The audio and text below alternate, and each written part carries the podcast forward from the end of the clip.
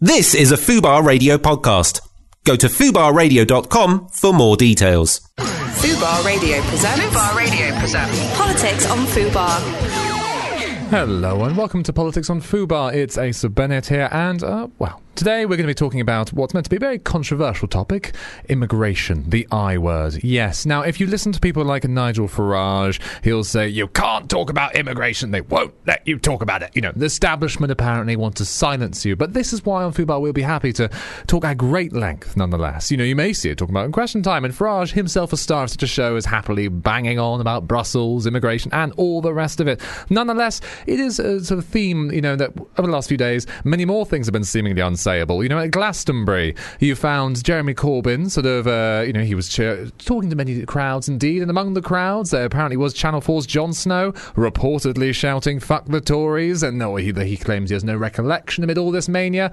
But then, you know, with all the exhilaration that happened at the festival, perhaps what sees the most attention was Jeremy Corbyn's speech, and that he was thinking of immigration in that sense too, targeting people like Donald Trump, the President of the United States, with his travel ban that's now now going its way through the Supreme Courts, and after his legal battles, he's now going to form some sort of ban at least. So he's a happy bunny, isn't he? But nonetheless, Corbyn wanted to have words of warning for him. He was saying that we should be building bridges, not walls, which obviously is a lovely line. You know, very good sort of anti-Trump uh, sort of thing. But then, given the votes recently on the Commons on Brexit, I I almost wonder: do people realise actually? The Jeremy Corbyn, he wants his own sort of hard Brexit that people might think means that free movement, for example, that mean that, that the EU right that allows so many people from across the continent to come to Britain freely, that he's wanting to pull that drawbridge up in some senses because the Labour manifesto has a line in it saying free movement as we know it will end. And of course, that implies that yes, he wants to respond to those worried about immigration. So, in the same sense, Corbyn, while uh, giving giving Trump a punch in the eye, figuratively speaking, rest assured, although some some people might wish to otherwise. Uh, instead, he he wants to do his own sort of uh, firming up at the borders, closing things down, making sure to sort of tighten sort of security, and so it's something that many people might feel. And uh, indeed, with the votes that happened, Jeremy Corbyn actually is quite serious about this whole hard Brexit malarkey, by the way, because that's why when there was the vote on the sort of Queen's speech with various amendments put forward by Labour MPs, one from Chuka Umunna saying inviting MPs to uh, bind Britain into the single market, which would have forced it to accept free movement into continuation, and also the customs union, which would also mean that it couldn't necessarily do some trade deals as much as it would like, and this is something that you can only be a member of if you are still part of the EU with all that comes with it. Corbyn didn't take that lightly, no. Instead, though, been quite a few sort of sackings now of ministers who dare defy the whip, or in, in Labour's case, politely being asked to abstain on these amendments. You know, they backed it. They wanted to stay, stay in the single market, and oops, they are no longer on the team now. So he is very serious about this whole sort of uh, clamping down on immigration in a fair, and his words, in a fair and managed sense. And at the same point, Theresa May, she was trying to extend a hand towards EU migrants to show that she's been very friendly and that she is not going to pull up the drawbridge, telling uh, sort of people during the Brexit negotiations that actually she will offer a, a, generous offer. That means that if they've arrived before Article 50 was invoked, they can stay. They're fine. They're settled. Obviously, it remains to be seen if that, that, that remains the case for those who arrived during the Brexit negotiations. The EU would like it to the cut-off date for sort of safe, sort of li- safe livelihoods to be after Britain leaves in March 2019. Theresa May wants it all up in the air in a sense. She wants to have it maybe earlier. Obviously, to be under Britain's control in her view. So we will have to see. I mean, the one thing with the Brexit negotiations is that the EU they've said that they will, you know, they're, they're trying to talk kind words as well in exchange, saying that they're minded to reciprocate the offer in a generosity. But we don't know yet because the details in Brussels negotiations, in Bre- the Brexit mantra to remember is that nothing is agreed until everything is agreed. So while Theresa May might be being kind, some people might be saying not enough towards uh, migrants and with the rights and being fast enough to help them resettle here with suggestions they might have to have their own sort of ID cards and papers in order to work, uh, you know, and settle they'd like it to be sort of faster, perhaps. But then, you know, this may all be jeopardized as we go down the line. So, in months to come, who knows what may get thrown up in the air and might sort of derail things. And so, to explore immigration and all the associated sort of uh, issues that spring forth from it, we'll be having an extended interview later in the show with uh, the Conservative MEP, David Campbell Bannerman. And uh, he also understands, in a sense, um, the, the sort of reason why people might be worried about immigration, particularly because he used to be, he's got a rare distinction of being someone who left the Conservatives for UKIP and then came back. So he's seen it. He's, he's met Nigel Farage and all that. He's disgusted, and he's uh, back in the sort of centre right, you might think. So I'll be curious to see what he has to say. And after that, we'll be debating uh, the, this week's question of is immigration a problem in Britain and why? Now, if you're listening to all this, thinking, my God, you know, he's just rabbiting on of all these things, uh, making really naff Nigel Farage impressions. I have to sort of set him straight. By all means, do tweet me at Fubar Radio or email politics at fubarradio.com. And so, coming up next, I'll be reviewing this week's headlines with Flora Carr, and we'll be speaking to her, though, after this short break. Fubar Radio presents. With Noel Clarke and Johanna James. Emma Watson said that acting categories shouldn't be separated between men and women. There should just be best actor and then best supporting actor. You know, a man or woman should be able to get that. Here's the issue. Currently, for every one role that a woman gets, seven men get a role. So if you suddenly take away two awards, surely you're narrowing the odds of women winning awards. You know, it's, it's fine for her because she has millions of dollars. She's she's got her award. She's up there winning awards. I just I I don't want women to be frozen out. Every Friday Back Row and Chill with Noel Clarke and Johanna James. from 4 p.m. Fubar Radio. No. Very much welcome back. We've got the journalist Flora Carr in the studio, sort of for the week in review. Welcome. Nice to be here. Now, um, what was interesting you today among the many headlines we have? Um, I think the Trump travel ban Hmm. um, is really interesting. Um, it comes into effect now for six countries. Which Um, ones? Uh, Iran, Libya, Syria, Somalia, Sudan, and Yemen. Hmm. So all mainly Muslim countries, and it's uh, resulted in uh, quite a lot of controversy. Um, talks about how it's going to incite further Islamophobia, how it's very sort of un.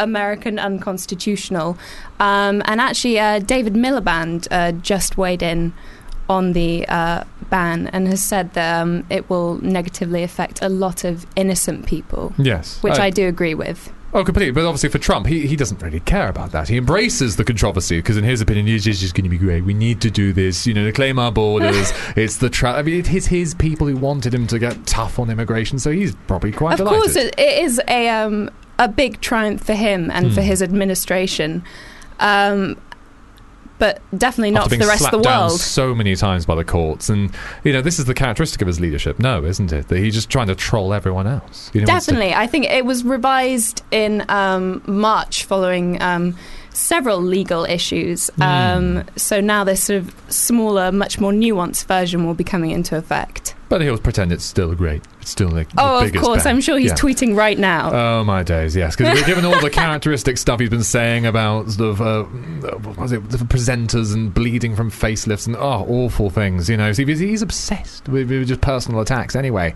disgusting. Um, but no, I'm may- clearly just trying to make him tweet about the show. I mean, obviously, uh, POTUS, if you are. Well, that would be Yeah. great. yeah, this is just totally sad. I, the loser Bennett. I don't know what he's doing. Um, but no, enough about that. Um, so let's talk about less Trumpish things because uh, you know more serious yeah, matters. thank God. Yeah. Um, so I've seen that you got a story about teachers at every school in the country now will receive special training in mental health issues. Yes. So this is a story that um, over the next three years, uh, 3,000 uh, school staff will be given uh, specialist mental health training. Hmm. And this, of course, comes after um, Bryony Gordon for The Telegraph, her interview with uh, Prince Harry, and um, the sort of increased interest in uh, the mental health issue. Hmm. Um, so that I think that's brilliant. And I've been talking to friends who are um, training to be teachers, and they're all very pro this legislation. Hmm, okay. Because I mean, would would it cost a lot then in that sense? I mean, people say you should be throwing more money at these things, and actually, the it's interesting because um, sort of uh, the Democratic Unionist Party, this sort of deal that went on, the one billion Yeah. pound bong, you might call it,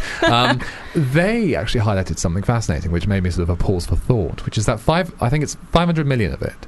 Is going towards mental health services in Northern Ireland, and they have among the highest suicide rates there, in a sense. So actually, what you know, it, it's sort of curious when we talk about sort of mental health issues. People sort of, at least there are moments like this where we do think, you know, well, amid the kind of hung parliament shenanigans and all that, it's good that there's action being done in a sense. You know, when there's when money is the one thing that would sort of be needed for this plan, it's good that you know, other people are benefiting in other ways already. In a sense, you know. I think um, this will be uh, excellent for Theresa May's profile. Uh, she is han- sort of hanging by a thread Hmm. at the minute in terms of uh, sort of public scrutiny over many issues.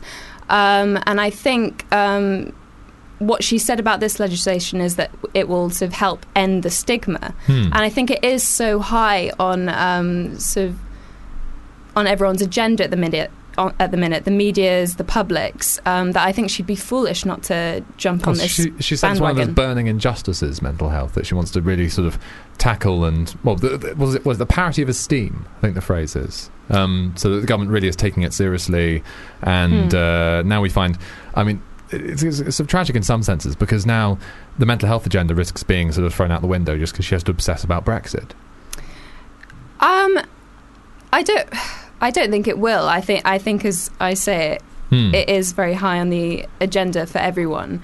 Um, I, I really hope it isn't. Hmm. Well, of course not. I mean, uh, obviously the. Well, I would hope similarly. You know, you know it's uh, important given uh, these sort of things that you can remain high. And I, th- imagine. Well, let, let me let me let's be charitable for a second. That as much as I'm saying, oh no, the government has to obsess about Brexit. That you know, it's they're not so one track minded. They can think about other things too. They can think about, you know, so the services in Northern Ireland, services in England now, hopefully will come with that too. Yeah. Um, and, you know, because given there's a lot of social progress over the last few weeks, actually, given that. Given, that I think, Stella Creasy um, had that Yeah. amendment for sort of allowing women to have, well, abo- com- coming from Northern Ireland to have abortions in England. Yeah, uh, it was interesting you mentioned uh, Northern Ireland. Um, Hmm. the, this is the news that um, following uh, Stella Creasy's amendment, um, that, that they the Tories have now done a, a U-turn on their uh, policy not to uh, give Northern Irish women um, free access to NHS abortions. Hmm. Um, and so you were talking about cost. This will cost, um, I think, an estimated one million a year. Hmm. Um, but I, th- I think again, it's a um, incredible thing and a real um, triumph for not only Stella Creasy um, but uh, abortion campaigners um, and Northern Irish women. Hmm. I mean, do you, it, it doesn't. I mean, it's curious that because for a Labour MP, you know, you're a backbencher in that sense, to sort of be able to put policy in like that, just Yeah, get it, into the government, It, it Wow. really does show uh, the power of the backbenchers following the hung parliament and the weakness of the government. Yeah. yes.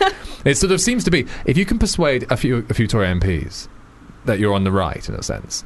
That's fine. You got policy. Well done. You know, it's uh, all power to Stella and everyone else. Yeah, d- well, uh, that wasn't the case with the um, the uh, So Ch- amendment was it? no, No. Yeah. Um, but as well, you say, that's, that's more factional though. Whereas this one's sort of, you know, uh, this one's that sort of thing of this would one you like pulls at the heartstrings. Yes, because because it's uh, the best defence people can sort of say some slightly weird, you know, let's not interfere in Northern Irish, you know, politics. Oh, you know, don't want to try and like sort of undercut them in services. If they ban it over there, we can't we can't start offering these things over here. It's very that that sounds Yeah. very sort of nitpicking, and I can imagine that's why they would worry about it and not stand in the way too much. Well, the the the, T, the DUP themselves did not stand in the way of this. I think what they said was that um, we have our money. We're going off to the bank we now. we have our money, and and also this is a case for NHS England yes. to deal with. No, that, that, is, that was one of those curious things because um, at the same point with the government, I mean, do you think the sort of are you reassured by how the Brexit negotiations are going? Then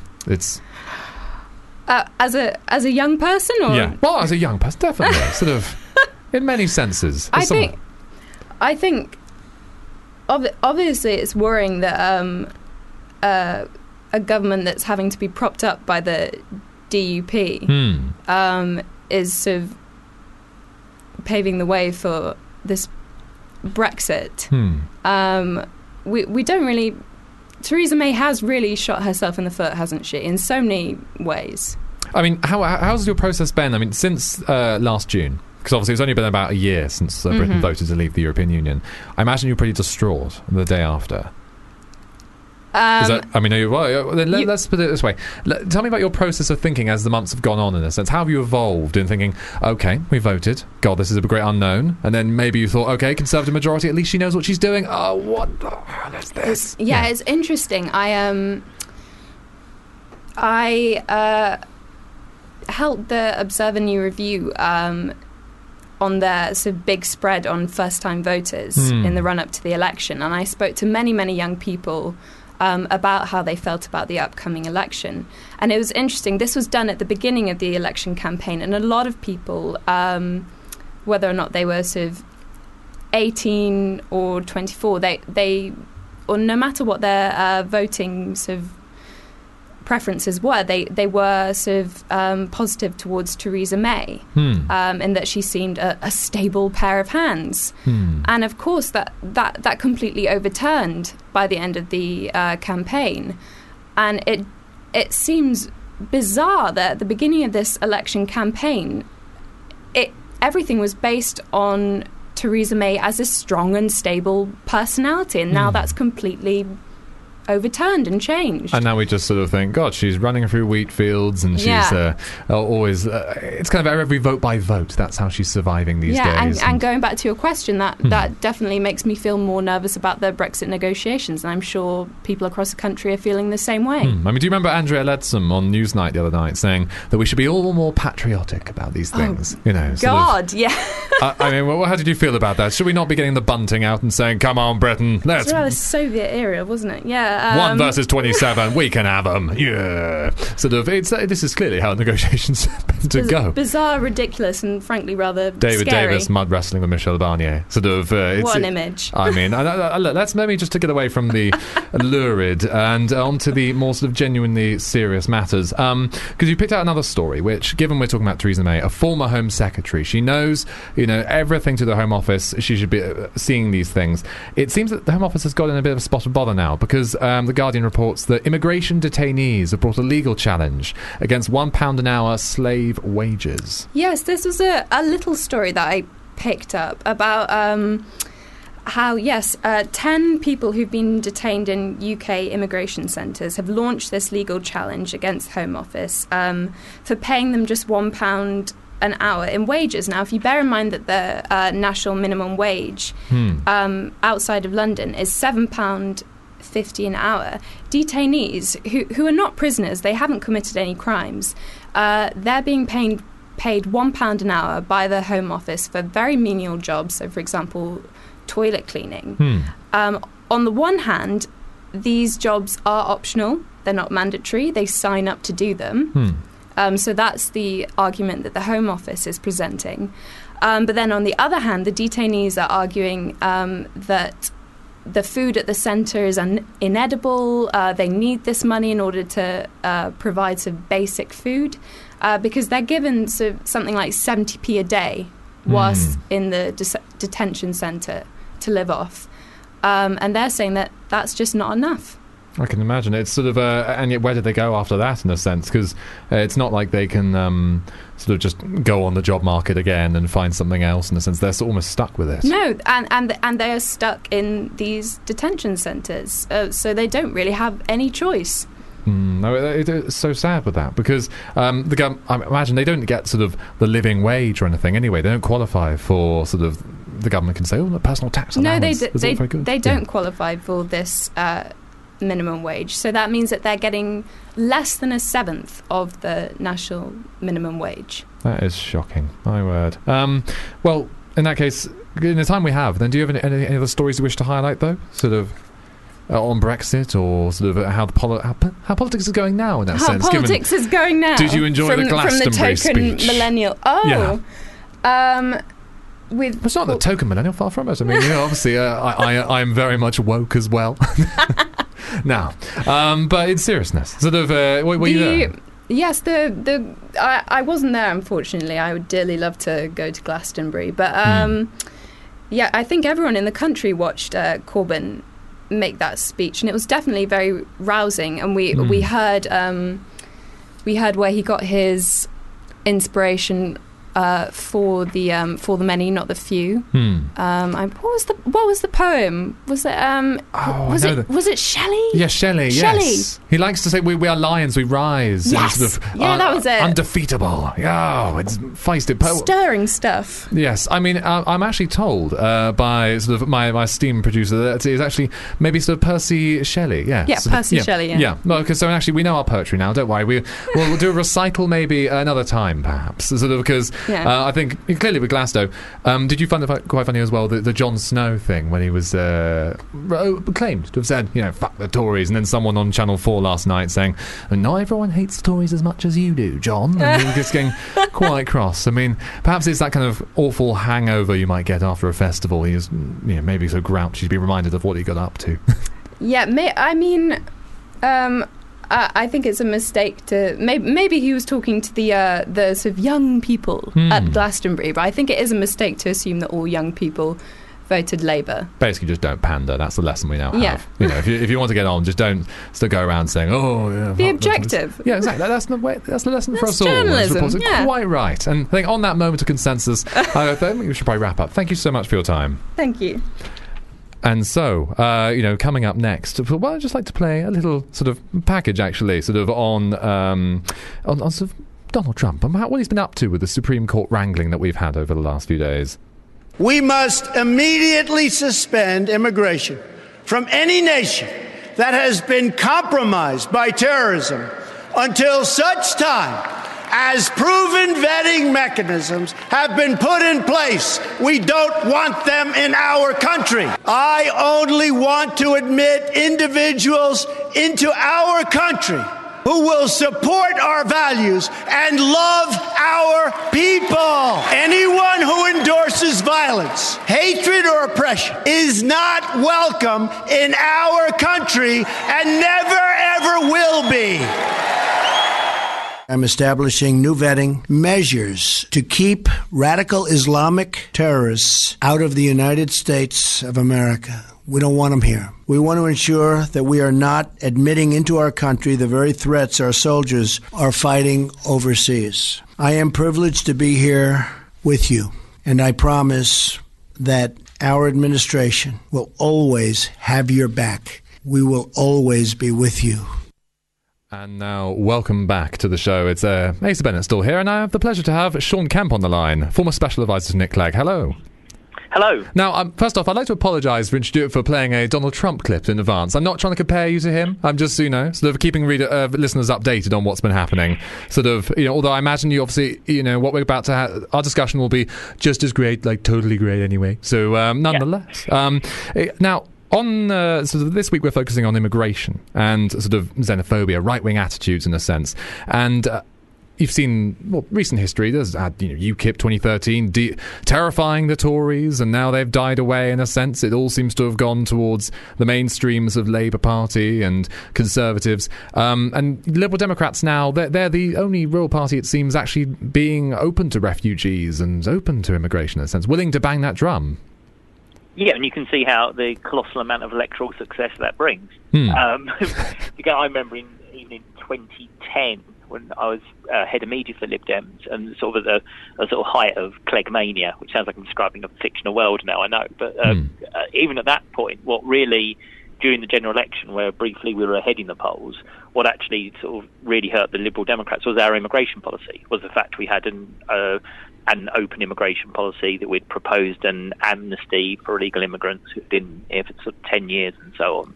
Um, and the moment you are seen as championing those causes um, politically, it's absolute poison, frankly, in large swathes of the country. Um, and that's what I think. Because everyone comes after you then, even though Boris Yeah, every- Johnson yeah. proposed an amnesty as well. I seem to recall. Yeah.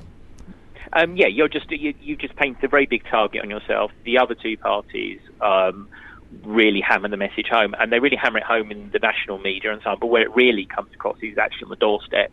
Um, you know, your canvassers and let will just come back all the time and just say all we are hearing about is people raising immigration as, as a policy issue. Um, and in 2010, it absolutely clobbered the Lib Dems, and really since then, yes, the Lib Dems have continued to be that that party that talks about that. But there's a reason why Labour and the Tories don't talk about immigration in those terms, and it's not because they don't see some of the economic reasons for why, for example, an amnesty might be a sensible policy, but hmm. that they know that politically it would just be a, a sort of cataclysmic disaster for them to to do it.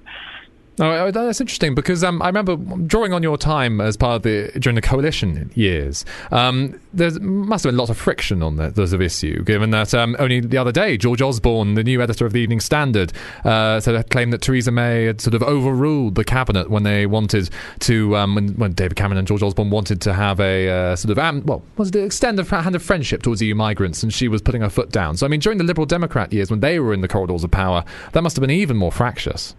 It was an absolute nightmare, and all from the Home Office, quite frankly. Hmm. Um, and there were two two main issues. One was the pledge for um, to keep immigration down and net immigration down to the tens of thousands, um, which was a Conservative Party promise in the manifesto. In the coalition agreement, we'd kind of watered it down so that it wasn't a promise. Hmm. And there was this constant back and forth and really tedious sort of sick of it type arguments that I would have with press officers and so on, removing specific wording about that pledge. That went on for years. Hmm. Um, just that ins and outs of do we actually tens of thousands, that's not a government policy, and they were trying to sort of sneak it back in. It was absurd. But the big, more meaty issue Hmm. was about policies, like you said, about trying to be more and a more open country, and and things like encouraging not not just EU immigration, like students coming over from India, for example, the amount of people who are needed to work in the science sector, for example, Hmm. where the rows between the business and department and the treasury and the home office about what the immigration policy should be was kind of one of the long sort of running sores of coalition all the way through those five years, Hmm. and not necessarily just Lib Dem v Tory. It would be more Lib Dems and sort of Tories in favour of that kind of more open borders, more sort of business friendly attitude, Hmm. and Theresa May and people who just wanted a much more hardline immigration policy. That that ran all the way through. It's probably the most. But then you're talking about the rows. Although I remember there was one policy that did sort of escape completely uh, clearly and hard to forget in a sense, um, which was the, the go home vans when the Home Office sent them round. Yes. And Jeremy Browne, I think, was the Lib Dem minister there. So what, what, why did you guys let that happen? Uh, that was that was a question we all asked ourselves when we saw the pictures of them. Um, I never got to the bottom of what happened with the immigration vans. I'll be honest. Despite having um, launched a furious quest, we definitely didn't know them. I was working, um, well, I was working number ten, but I was part of sort of Nick Clegg's team. We Hmm. certainly weren't aware of them until we sort of literally saw the photos in the media. I'm not sure if Jeremy Browne signed it off or if it just never crossed his desk. It wouldn't surprise me if it never crossed his desk. Mm, so they sort of kept Um, it to themselves, yeah. Yeah, the Home Office then was run. I mean, a lot of the things that people read about how uh, Theresa May and then sort of her two uh, chief aides as well, as like Nick Timothy and Fiona Hill, Hmm. like how they ran Downing Street, like a lot of centralised control, no one else knew anything. That was pretty much how the Home Office was run as well. So I, I you know, it was one of those ones that just kind of completely blindsided us, and it, and that's one of the problems with sort of being in coalition is that the, that things can happen that you're almost you're not aware of, Hmm. um, and you sort of got the blame for them. And but I never really got to the bottom of how that happened. They, there was such a huge controversy about it. We sort of kicked off. Um, and then they were swiftly sort of sort of removed. But that sort of stance, that sort of attitude, that was how Theresa May. That was her whole approach. Immigration was the number one issue for her. Hmm. I mean, do you think Um, that's I think- indicative of her style of leadership in the sense she'd do something, you know, maybe unplanned, atrocious that she'd only have considered with Nick Timothy? People would then would laugh at her, and then she would w- w- draw back on it, like the social care sort of attempt. The it seems to yeah, she- I I would say that the vans are different to the social care attempt. I, I think there's there is similarity in the style of a very small group of people making decisions. Hmm. Um, what I would say is the difference is that the the vans um, I thought were terrible and sent an awful message. I'm not sure politically, in Hmm. the sense of appealing to a large swathe of the country, they would probably have gone down quite well, frankly. I can imagine. suspect if you I suspect if you polled them, those vans saying if you're here illegally or whatever, you know, you know go home. Hmm. Um, I, I think they would have gone down quite well in a kind of, you know, if you suggested doing that during a general election, I suspect you had a poll bounce. Whilst the social care policy was more actually politically, it was a vote loser. yeah, no, they're um, attacking their base definitely, but um, But you're right, it's about the style of government and how she ran things. I think it was indicative. Because at the same point, with her tone on immigration, I mean, I know that sort of Vince Cable, he definitely he fought the good fight for open liberal Britain in the business department, and yet, so Theresa May later, she had this habit of, of building up of whenever she'd go to Conservative conference, she'd make sort of speeches that I remember Rachel Johnson described one as sort of sounding like it came out of the National Front or something, and that sort of, you know, th- that thing about citizens of nowhere, and then si- you are you, global citizens. Oh God, we're going to get rid of them. And Amber Rudd now saying, oh, we're going to, well, previously saying we're going to have uh, businesses do lists of immigrants, draw up lists of um, Yes. immigrants. Yeah, I mean, w- wow, wow. What, what was like? You didn't stop, but you clearly didn't sort of like get her to see the light. Then you know that sort of working together sort of didn't change her. No, and they look. They know in the Conservative Party as well. They know immigration is a big political issue. There are Hmm. votes in sounding tough on immigration, and uh, I thought the Amber Rudd one was interesting. That we'll have sort of lists of businesses will have to keep lists because you know that's not really that's not really her politics. Actually, Hmm. she's actually a more kind of open borders type politician, and it sounded like her just desperately trying to sound like she was tough, Hmm. and then weirdly getting the tone wrong. So sort of everyone went, "Hang on, this sounds absolutely appalling." Theresa May, when she was a Home Secretary and then Prime, she was an interesting one because she was very tough on immigration and particularly illegal immigration. But then she would balance it a lot of the times with, for example, what she would say to the police about their stop and search powers, for example, Hmm. where she would say quite tough things to them about that. So she was quite I'm going to say she's quite skillful, and that sort of implies a level of calculation. It might mean that's just generally what she believed as well. But she managed to balance it quite well. But Mm. when she talked about immigration, even though she say things um, sometimes that I strongly disagreed with, you kind of got the sense that that was actually what she believed. Amber Rudd, I think, is interesting as Home Secretary because I'm not sure she quite believes it. And that's where I think sometimes when she missteps in immigration, it's because she's trying to sound sort of tougher than she is. It's kind of a sort of a Hmm. pretend toughness, I think, with her. I mean, did, did you did you work with her at all privately? Did you hear about her in the grapevine? But Theresa May. Amber Rudd. Amber Rudd, um, all you hear about Amber Rudd is that she's considered to be, well, from with my sort of liberal Democrat perspective, she's one of Hmm. the ones sort of say, oh, she's one of the like the she's one of the like, the, the better, the nicer ones, like Yes. more open borders. Yeah, they keep making her say all these awful, ghastly things. So she, clearly, she doesn't have a backbone to stand up to uh, number ten with. Well, I just think she knows the way the political wind is blowing. Sure. Um, to be honest, and and it's not. It doesn't. It never sounds pleasant when you describe politicians like that. But the, the, the fact is, that all politics is about compromise.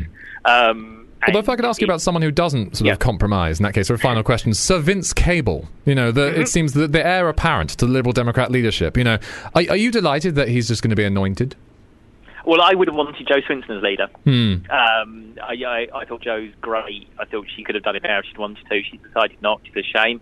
I think for what the Lib Dems need, look, the Lib, what Vince Cable does bring is he's a known face. He's a known voice. The really tough thing when you've got a few MPs, Lib Dems, is just getting anyone to notice you. Quite frankly, I mean, it's like forget about the nuances of policy positions and whatnot. You just can you get on telly and do people Hmm. know who you are?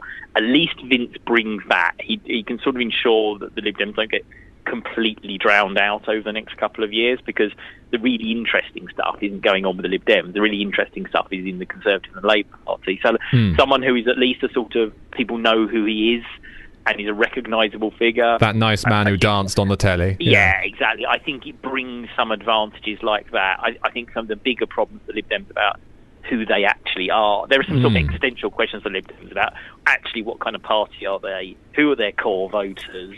You know, when, when everyone's talking, a lot of people talking at the moment about how much they'd like to see a centrist party, Hmm. and they never for one moment go, "Oh, hang on, we could just sort of join the Lib Dems." You could just vote Liberal Democrat. Yeah. yeah. Yeah. So it, when people aren't even thinking like that way about the party, there's some really big issues that have Hmm. got to be gripped with, and I think that's probably going to be a much longer term project than how we actually shape the party. That it's, it's something that people see as a tenable sort of Hmm. centrist party. Because at the moment, I'm not sure they do. If I'm blunt. Well, I'm sure that you know least Vince will be able to sort of take it on and perhaps hand it over to Jo Swinson at a later time. I, I, yeah. I suspect that's the plan. Well- they're, they're, they're, they're vehemently denying it, but I strongly suspect that's the plan. well, we'll look forward to seeing uh, you know if, if you're right in that case. So thank you so much for your time, Sean.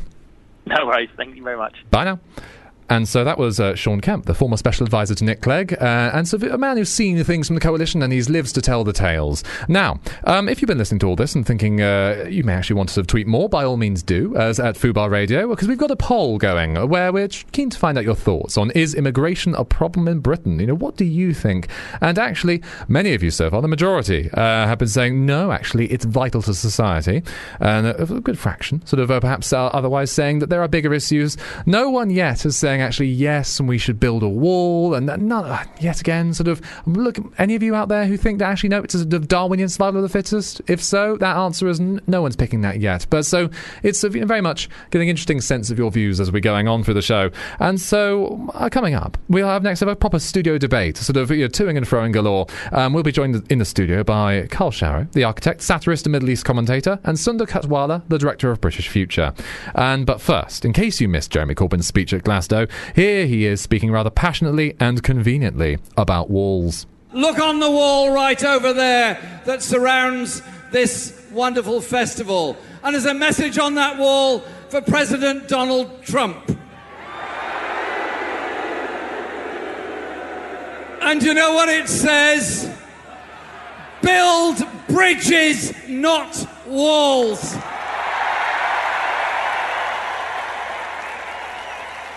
Let's stop the denigration of refugees, people looking for a place of safety in a cruel and dangerous world.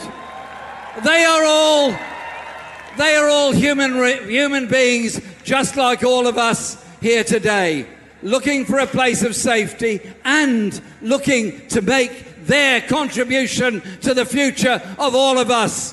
Racism in any form divides, weakens, and denies us the skills and brilliance of people who are being discriminated against in just the same way that sexism does, be it in lower pay for women, less opportunities for women, or less aspirations. Thank you very much, Glastonbury. Thank you for inviting me here today. I'm proud to be here. Thank you very much, Glastonbury. Yes, that was Jeremy Corbyn's Glasgow speech. You know, if you are all sort of cheering right now, then you will be even more excited, actually, because we're going to have a more of a debate on immigration. And now I've got Sunder Katwala from British Future in the studio. Hello. And Karl Sharro, the commentator, satirist, and general ra- raconteur. Anyway, so uh, thank you very much for your time, gentlemen. Um, but so, first off, uh, I just wanted, wondered, to, Carl, recently the, the, immigration debate has been sort of thrust into the open by Europe's struggle to deal with refugees, the sort of migration crisis in that sense. I mean, do you feel that sort of Britain handled this well in a sense? I think historically Britain has handled immigration quite well, and in recent years, I think. You know, I feel I'm an immigrant myself. I Hmm. feel very welcome over here. I've made a life for myself. I think where the failure has come historically in the politicians and elites standing up for immigration and then, uh, uh, you know, alleviating the concerns of people who who felt maybe competition or who were marginalized in one way or another because of immigration. So I think the problem really has been uh, the lack of willingness to talk about it openly and Hmm. stand up for it and defend it and, and kind of create policies that might ameliorate any negative uh, impact that it has. But it Now- was left of Germany to lead the way on this. So, Britain kind of twiddled its thumbs. Yeah. And, uh. I, I, I think I'm, I'm not convinced of the narrative out there that uh, sort of Germany took a moral stand and leadership on the position. I think it was quite a pragmatic decision by Angela Merkel that was done in a highly undemocratic manner, much like a lot of her decisions. And I don't think that's necessarily, um, it, it, it did work out under the circumstances, but Hmm. that's not necessarily the way uh, policies like that should be handled. There should be more debate and there should be more engagement, and ultimately the decisions need to be taken on a democratic uh, basis. Otherwise, we're storing problems up for the future. And if we kind of try to avoid it or resolve it in a knee-jerk way, uh, undemocratically, so I think yes, in at, at the moment when particularly the Syrian refugee crisis was intensified, Britain seemed to be uh, quite defensive and, and, and kind of narrow-minded to a certain extent. We didn't even let uh, small unaccompanied uh, children come into Britain, so we came across as mean-spirited, which doesn't reflect, uh, you know, the last 15, 20 years what's been happening in this country and the openness of this country. Hmm. So yes, there was a there was a setback, but all the more reason to re-engage with the topic and kind of try to defend. We've made a wonderful uh, thing here in Britain. It's a diverse, multicultural, open society, and we need to stand up for that. But then, Sunder, do, do you agree? I mean, do you think we were mean spirited? Uh, or perhaps you understand why there was this sort of anxiousness, just uh, uh, echo Merkel and, you know, throw the gates open to them? I think if you ask why didn't Britain do more, Hmm. there was quite a lot of empathy. People saw um, the case of Aylan Kurdi in particular, and so quite a lot of people wanted to do more. Other people felt quite anxious and conflicted about whether we could, and that's because of the broader debate we're having about immigration in Britain. And I think Hmm. people have quite a strong sense that immigration has been part of this country over the generations, over the decades. Where we've got a problem more recently is that the public have lost confidence in how their governments handle that. Partly because the Labour governments were perceived, I think, correctly not to have expected the large scale European migration we got after 2004 from Poland and other countries, therefore, not to prepare, not to plan for it. Hmm. We then got a Conservative government that said, well, that is too high, we agree with you completely, that will be coming right down. And, you know, every quarter for seven years, that doesn't happen. So a, a broken promise to really crack down on it just, again, tells you the government's uh, not got a grip. And so Hmm. that is a big part of Brexit. I think people make quite a big distinction between actually a lot of frustration and anxiety about governments dropping the ball and the people they know and they meet. And we know that you know the people who meet or know immigrants or live in places with more immigration, you know, in London or Manchester, Hmm. were were much keener to stay in the European Union. Were not voting on immigration; it's their lived experience. But in places where there had been very fast change, and people think that thought the government hadn't got a grip on it, which Boston, Lincolnshire becomes the typical example. People just feel it wasn't handled well. So there's great empathy, I think, towards Syrians on television. You think they could be my children, Hmm. but you need a government to say this is how we handle it. Here's the plan for the local impact, um, and you know a much more local response actually to the contact you want people who come into this country to have with the people they're joining to live with. Because it, it, it does seem also in the, in the public policy debate uh, in in Britain that the conservative-minded folk they sort of say, well, we you know we should listen to people's concerns on immig- immigration, and then anyone who's sort of liberal then gets sort of shouted down, saying again, you need to listen to their concerns, you know. So, but, but then that's easy to say.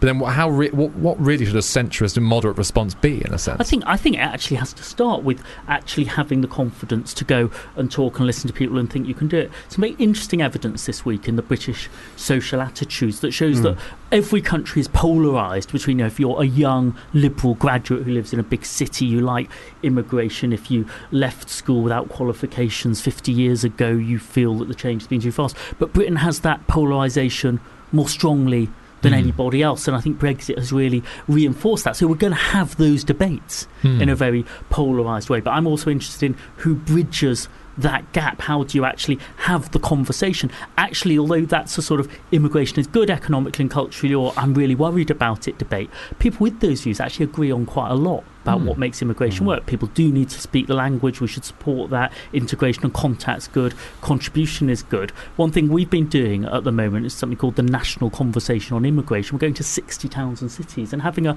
not what gets your goat up about this, but what should we do next? And there's a lot more consensus actually in many ways on what we do next. That we protect the Europeans who are here. We continue to welcome skills. Hmm. We would like more control over the choices of um, how many low and workers can come in at once in particular ways. What is business doing about training that goes with that? So actually, people can agree on policy, even though they're culturally different ends of this. My country's changing too fast, or you know, Hmm. like let's get on with it. It's the modern world now. So, do you think then, Carl, that with, with Brexit, that it's not that this is a sign that Britain's going to become more splintered, or can we actually sort of have a reassessment of what it means to sort of look outwards towards the world and actually um, be, rationalise things?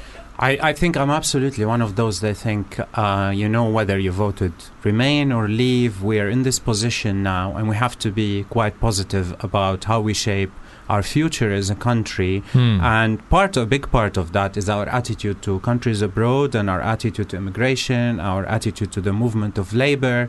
And then you could look at some kind of the, the fog around the debate now when, for example, a principle like freedom of movement is discussed. We don't actually have a universal freedom of movement. We have freedom of movement within the EU, Hmm. which tends to kind of disadvantage, let's say, immigrants from or, or, or laborers that want to come from other countries in the world.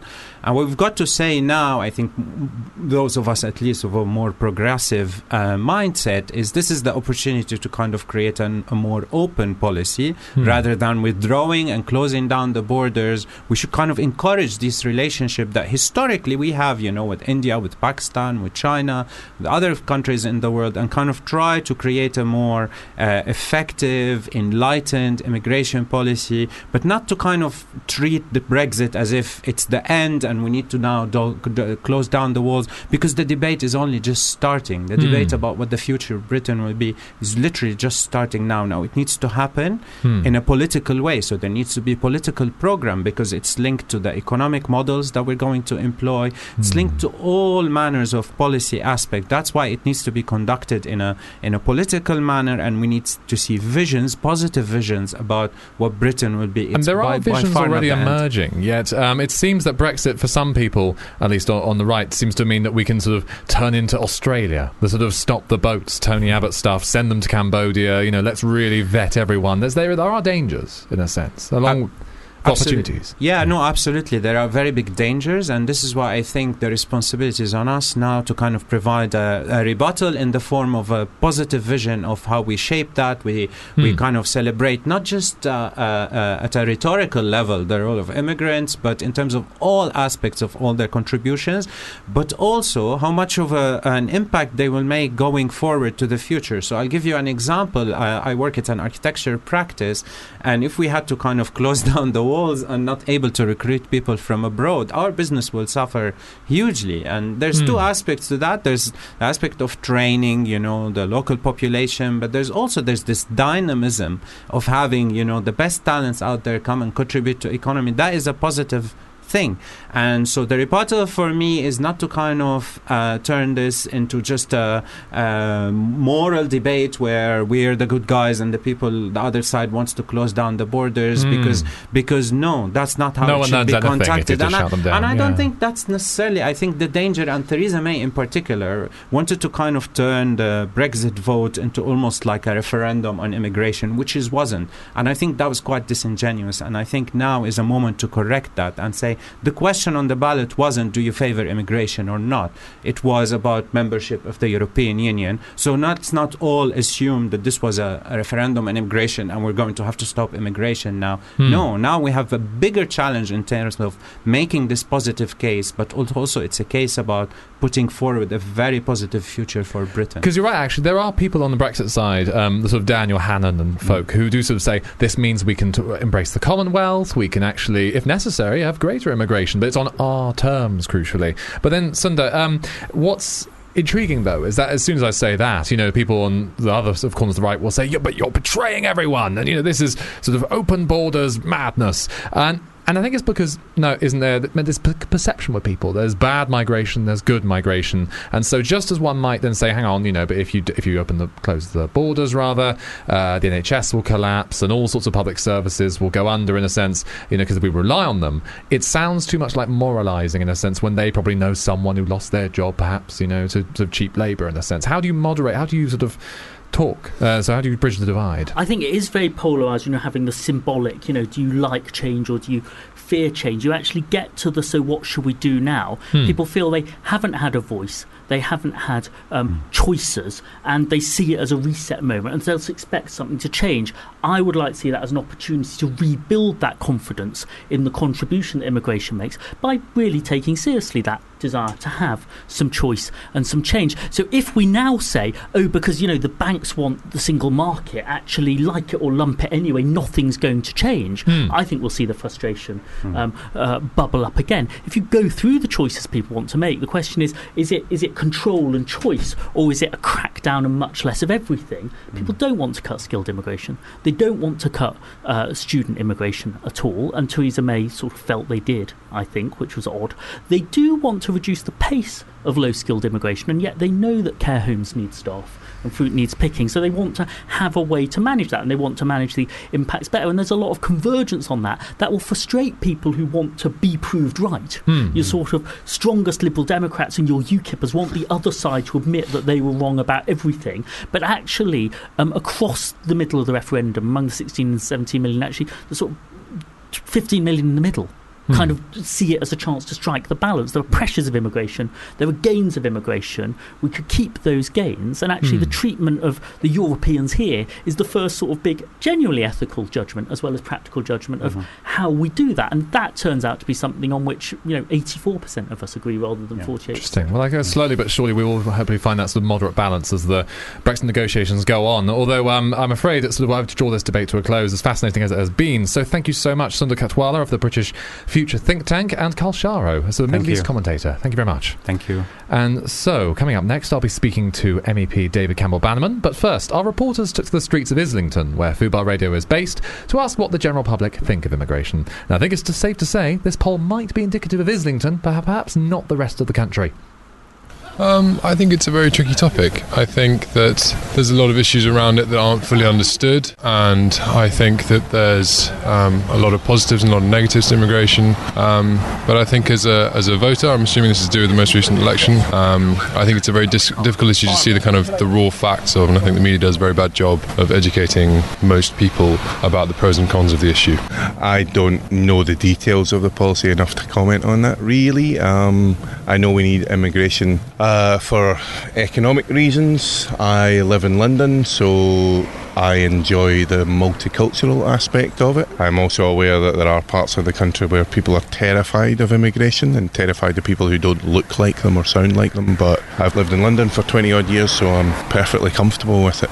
I think the more we can come and go, the better. I think it's, it's great that people come from all over the world to the UK. I've got lots of friends who come from other countries. I'm the daughter of an immigrant, and uh, my friends who are here do amazing jobs in the public sector and private sector. And uh, we're in London, they bring diversity and uh, make London an altogether exciting and interesting place to live. Um, I'm an immigrant, so um, I think it's positive. I think it brings a lot more interest and positive change to all of us, whether where we're coming from or the effects that we have on the people when, when we arrive. So things like pubs changing to gastro pubs, going from just tea and coffee to cappuccino, white bread to baguette. So it's been a real nice cultural mix um, languages, food, music. So I think it's really positive. Uh, I'm pretty much clear on this. I, I, I, believe that London is a is a place which is really rich in diversity, and if we curb immigration, we stand to lose our essence. So really, the more the merrier. Fubar Radio presents. Fubar Radio presents. Politics on Fubar. Welcome back to Politics on Fubar. Um, it's Asa Bennett here, and I've got the pleasure to have David Campbell Bannerman on the line. Hello. Hi, Asa. How you doing? Wonderful to hear from you. Now, thank you much. I was in the middle of uh, embodying what people were sort of talk about if they were sort of hard uh, boarding, border fans who wanted us to clamp down on immigration. So I can't resist asking, actually, then, um, you know, as a seasoned Brexiteer who is excited now to be losing his job in two years' time, yes, you know, yes. Britain getting its independence, do you feel, I mean, do you want even Britain to have immigration go down or up? Oh, I want it to go down. Uh, definitely, it's what the uh, British people want. Hmm. It's not. Uh, it's important to understand. You know, immigration is a good thing. We're not really arguing that point, but you do need to control the numbers. I mean, uh, two reports just this week. Uh, well, we had the population rise of over half a million Hmm. uh, in the last year, um, and one in ten people in this country are now foreign. Now, you know, as I say, I welcome a lot of that, but it's about numbers. It's about managing the numbers. It's a management thing, not a sort of uh, trying to bring an end to immigration. Uh, and I think people really want to see that because our population is rising at a huge rate, Hmm. and we can't uh, provide enough schools or hospitals or roads to to meet that need. But then um, some some of your colleagues, like Daniel Hannan, he doesn't mind actually if it goes up instead. Well, Dan has a different view. He's more of an economic liberal than uh, I am. You know, I understand the, the reality of that. But, Doesn't the it problem is mean when some of one of you is going to be very unhappy in two years' time? well, well, I think Dan is pretty happy as I am with Brexit. It, this is an area of difference uh, in terms of the scale of immigration. I do think it needs management and control. I mean, if we lived in a sort of perfect world where we all the economies around the world were the, about the same, Hmm. you wouldn't have the issue. And in fact, when we first started in the EEC with six nations, uh, and it went from there, there wasn't really much of an issue. But since 2004, our population has gone up about 7 million. Um, and uh, this has created real pressure on our public services, particularly London and the South East. Uh, and I think it has become a massive issue. You know, we cannot build two, uh, a, Birmingham for every two years. Hmm. That's the rate we're going. We're, we- we're having to build um, a house for an immigrant every five minutes.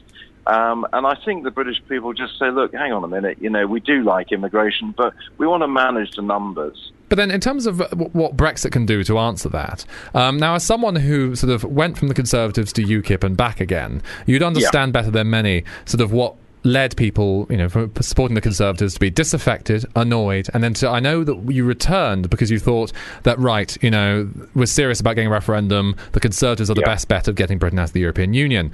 However, your, Yes. old, your old um, colleagues in UKIP, what, what's left of it, the sort of the husk that remains these days, they insist actually that, you know, they, they will come back with a vengeance because there's going to be betrayal. There's going to be fudge, compromise, and that, that means oh, you, know, you voters and people like you may well come back. Do you think they're right? Well, it, it's possible. I think, though, the future of UKIP is to take Labour voters and, and working So it's possible there'll be betrayal and fudge, you're saying?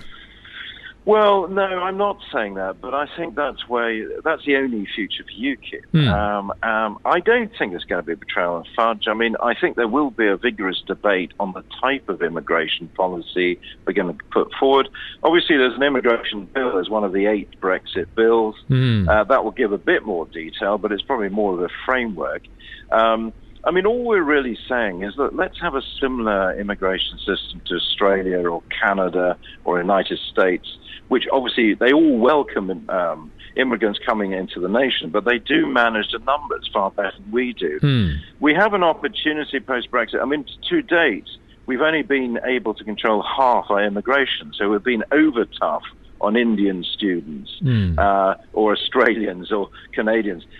You know, we can rebalance our immigration system so it's actually fairer to non-EU. But then it, it, that's the goal, of course. But then in terms of getting there and getting everything, uh, sort of having a big, audacious, you know, good Brexit deal, um, Yeah. it, it's sort of curious because everyone seems to. There's a whole uh, narrative of who has the cards, who has the better hand. You know, what can we trade away in a sense. Now, Theresa May, uh, obviously, I'm sure you've studied the Lancaster House speech, you know, as well. Yeah. Uh, there was a lovely line in there where she said, sort of, this will require creative thinking on both sides. You know, there will be sort of yes. compromise as necessary. Yes. So, and, and obviously, you're saying it is possible that there'll be sort of compromise that leads to sort of disaffected people, you know, running off. Um, what, what, what do you Yeah. think Britain would have to or may end up having to trade away? Well, I think it's, it's firstly it's worth saying that look, it, we have had immigration under control in the past. In the 1990s, it was under control. It wasn't really an issue. Hmm. Um, and what we're saying is let's get back to But those what kind will of Britain levels. trade away for a good Brexit? Well, I, don't- I don't think we'll have to trade away. Look, we're, we're taking Theresa May says she's ready to. She's ready. Brexit. Well, I, there's negotiations go on, but I mean, you know, we are being a sovereign, independent nation, and a Hmm. lot of this actually isn't relevant to the Brexit talks to extent. It is when it comes to EU citizens and their rights, etc. And I, you know, I welcome the generous package we've offered on that. But you know, a lot of this is about well, you know, what who do we let in? What, Hmm. what skills shortages are there? But do you think the Can- trade can will come in the form of money? people? We'll just have to pay them. We'll have to cross their hands with silver, making. No, I don't. I don't. I don't think there's any. I, look, you know, they want access to our market. We Hmm. are their largest trading customer. We have to stop talking ourselves down like, you know, they're going to do us a big favour. You don't deal that way. What you're going Hmm. to say is, look, um, the EU wants access to our markets. We're the fifth largest economy in the world. We're their largest trading partner. They want to come and study in Britain, etc. So look, let's do a deal that works both ways. And you know, I want the EU to get a good deal as well. You know, we're going to be friends and neighbours. But Hmm. But I, I don't think you know throwing cash around is is the right way. I mean, how much are they going to pay for our market, for access to our market? If you get We'll into have to see. Although I'm, I'm Um, afraid I might have to butt in there because I, as- actually I would love to obviously talk to you for as long as practically the Brexit negotiations are going on, but I'm afraid I have to wind up because the show is nearing its end. So, David fair Campbell Bannerman, thank you so much for your time. Thanks and so much. Till next time. Nice to hear from you. Bye now. And so, yes, that was uh, DCB, as he's known in the European Parliament. And uh, so, in the meantime, another acronym of sorts I, I thought present, you know, in order to wind things up. There's no finer way to do so than with MIA and uh, the song Borders. So, thank you very much for listening. And to play us out, here we are. If you enjoyed this podcast, please don't forget to rate and review us on iTunes.